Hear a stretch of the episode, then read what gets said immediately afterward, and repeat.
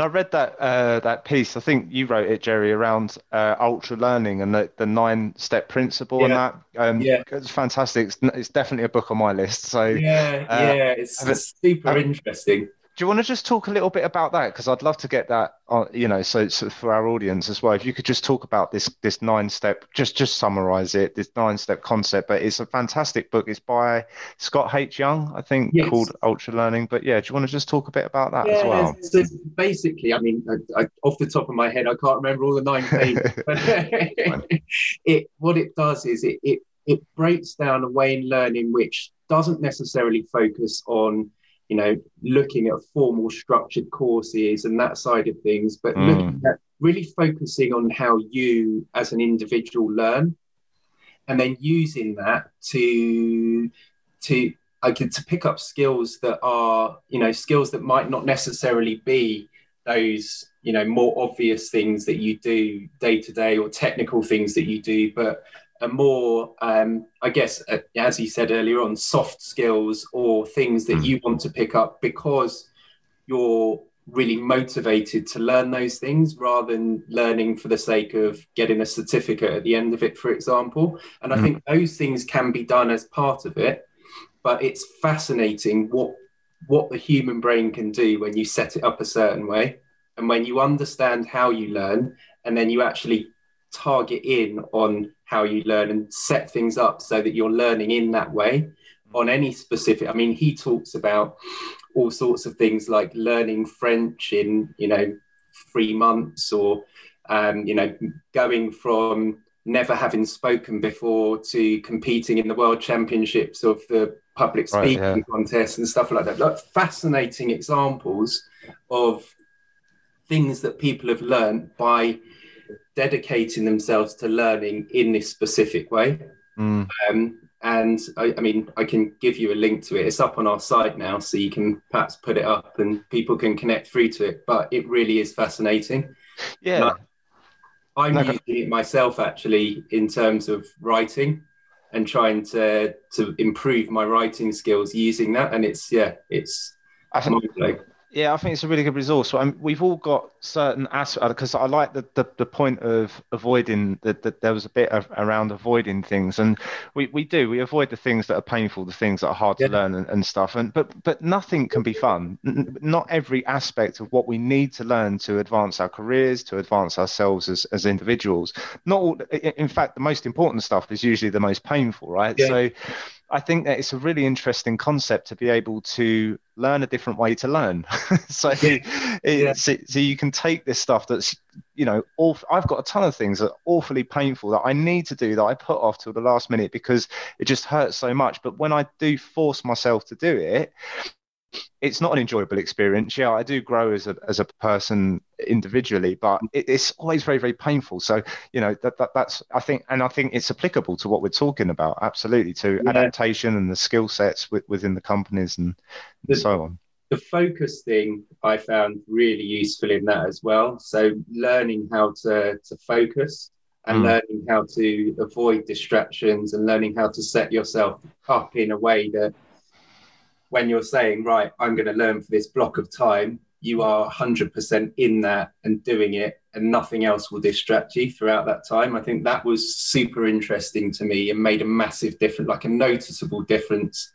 Literally, the minute I put the book down, the next thing that I did made a noticeable difference in terms of how Mm. how I tried to focus my mindset on doing it. Um, and the experimentation side of things as well, I think is really useful as well. That being open to experimenting and getting feedback quickly to then look at iterating whatever you're doing. And I think, yeah, there's some fascinating stuff in there. It's definitely well worth a read.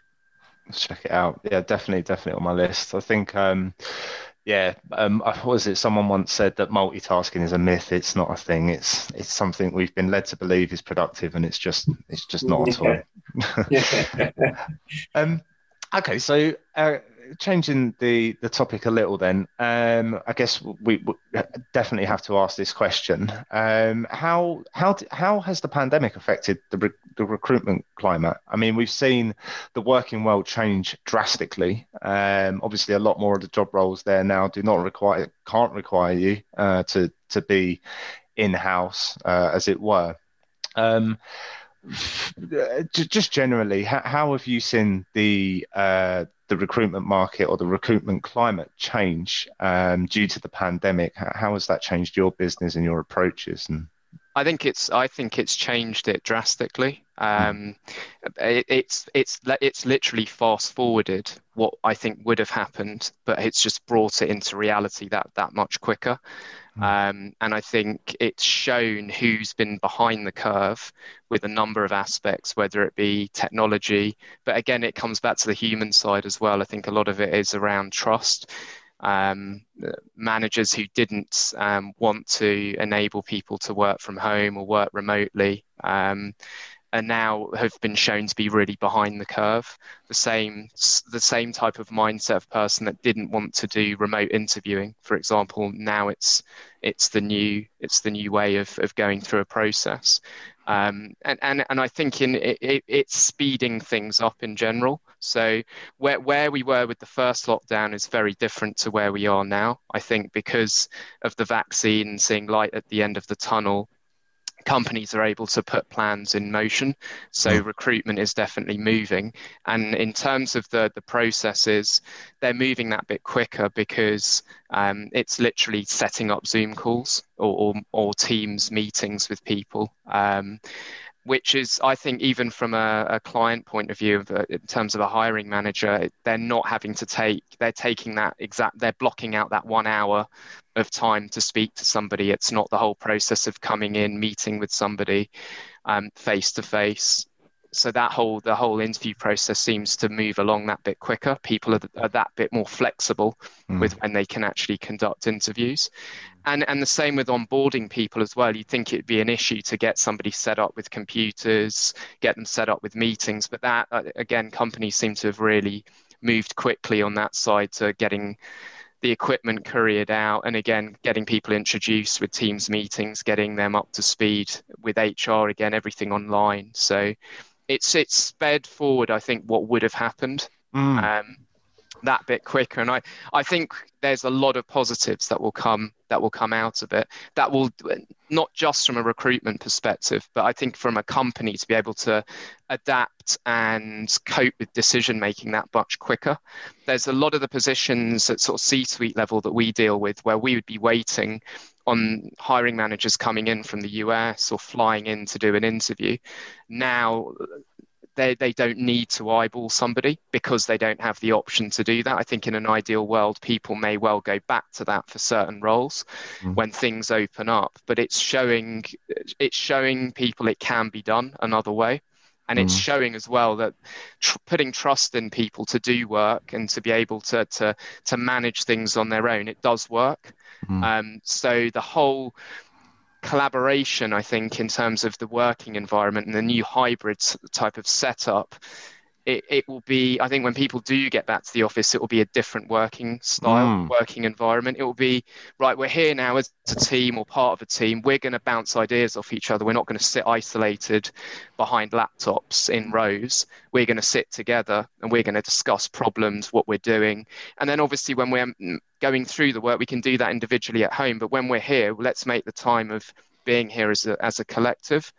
Um, and I think it's it's changing the whole approach companies have to work. And I think recruitment has just been a an offshoot of that. And I think it's been positive, really positive. And managers that have been adverse to doing things have been forced to to to uh, to do to do interviews remotely to um, and and they've seen the benefits in it. And I don't see there'll be a, a position where people go backwards now. I think once we come through this, the other side, I no. think a lot of these things will will be here to stay. Basically, there's no there's no normal, as it were, to go back to. No. This pandemic set a new precedent, a new way of working, and actually, it's not a new way of working. I think you said it, Matt. It's just brought it forwards. It's mm-hmm all of the tools have been here already. Yeah. Um, but I've seen some great innovations uh, since the pandemic. Uh, the pandemic has had started, and uh, you know, there's some fantastic ways that I've seen people collaborating and working together. Um, and I think you're absolutely right uh, with regards to making that office time more precious. Uh, people really do value uh, that that time together in the even even from my my kind of uh, experiences, when when I do actually get to see people, I don't want to waste the time as you say, I wouldn't necessarily say I hide behind a laptop, but I wouldn't. I don't. I don't want to waste my time. I want to get the most out of that interaction as I can. We get the most productivity out of that time, and and the, you know get, the most done. So it definitely uh, the balance works with technology today.